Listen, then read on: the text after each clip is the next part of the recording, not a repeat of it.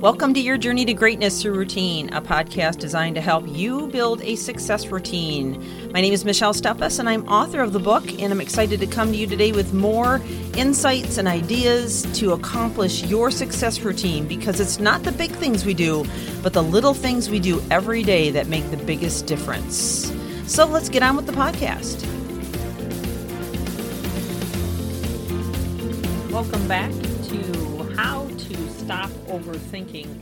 We have been in this series now for quite a few days, and actually, we only have a couple of days left. I only have a few more tips to share with you in regards to this topic.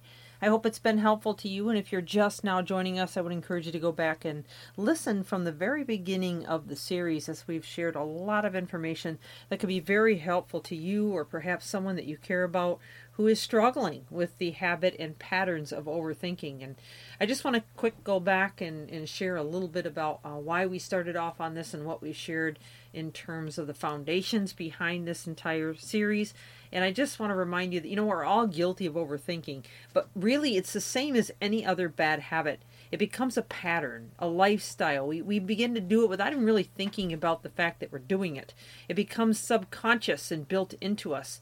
And if we don't start to become more self aware of, of the fact that we are doing it and catch ourselves in the act, if before we before we begin to get too far into it it can become something that actually suffocates us so it starts out with avoiding triggers so making sure that whatever you're listening to watching in your life getting involved in the conversations that you're having are not triggers that are going to set the path for overthinking because those are things that you can avoid. You, you can choose to avoid or obliterate from your life and prevent all of this from happening.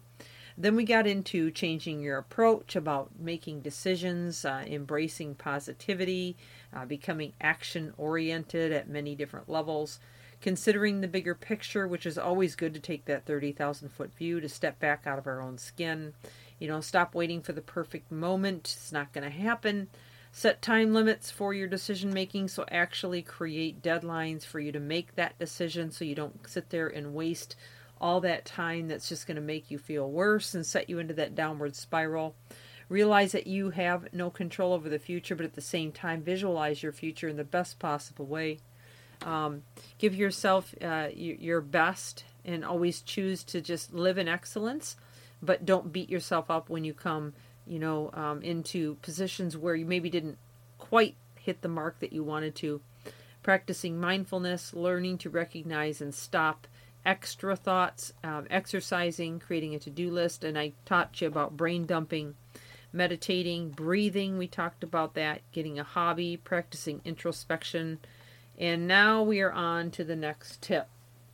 So, I want you to think about how you could reflect on this from and, and shift your perception simply by realizing what is the worst thing that could happen. Okay.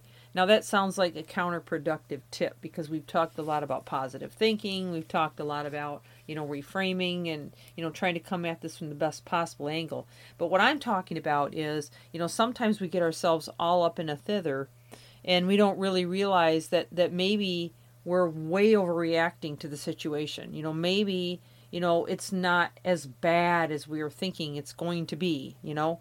Um, even though sometimes some situations are kind of bad, they're probably not as bad as we are thinking they could be. So when we start to overthink about a situation and we begin to imagine the worst case scenario, you know, and we play it out in our minds and we visualize that it's going to be this horrible thing that happens to us, stop for a second and realize okay, ask yourself, what is the absolute worst possible thing that could happen in this situation? For instance, what's the worst thing that could happen if you fail an interview? Well, you're not going to die. You can always just go out and apply for more jobs, right? What is the worst thing that can happen if, you know, somebody leaves you? Well, it's going to hurt. Yes, you're going to have to go through some kind of grieving and process, but it's not the end of the world. It's not the end of your life. You can go on and you can either rebuild that relationship or move on to a new one. You know, and those are just a couple of uh, small examples, and I tried to use things that, you know, can feel a bit devastating in the moment. But, you know, take time to think about how bad it really is. As long as you're moving and breathing, you still have an opportunity to turn it around or to make something better of yourself. Okay, so thinking about the worst case scenario helps you realize that the worst possible thing that may happen is a lot less scary than the disaster scenarios that your mind is taking you into. So this is this is something that can just save you from a lot of anguish. The next one is to take a walk. There's just something about taking a walk, getting in the fresh oxygen, fresh oxygen, fresh air, possibly vitamin D from the sunshine that'll calm us down and relieve our minds from stress and worry. So whenever you find yourself overwhelmed and running wild in your mind, letting your thoughts go rogue, stop and take a walk. Okay, go to to a park or just go for a walk in your area. Maybe uh, down to a, a beach if you have one nearby you, or someplace that makes you feel relaxed. The idea is to connect with nature, all right, and feel the fresh air on you, on you, and and you know, maybe play some music or listen to some uh, motivating podcasts that will encourage you. Focus on the sights and smells and environment around you, and just allow it to calm you down and soothe your mind. Well, we are winding down today, um, and tomorrow we'll pick up right where we left off and finish with these last few. Either tomorrow or the next day, we'll be done with this series. So, encourage you to share it with others. This is Michelle Steffes, your journey to greatness and routine. Keep reaching higher. Never, ever give up on your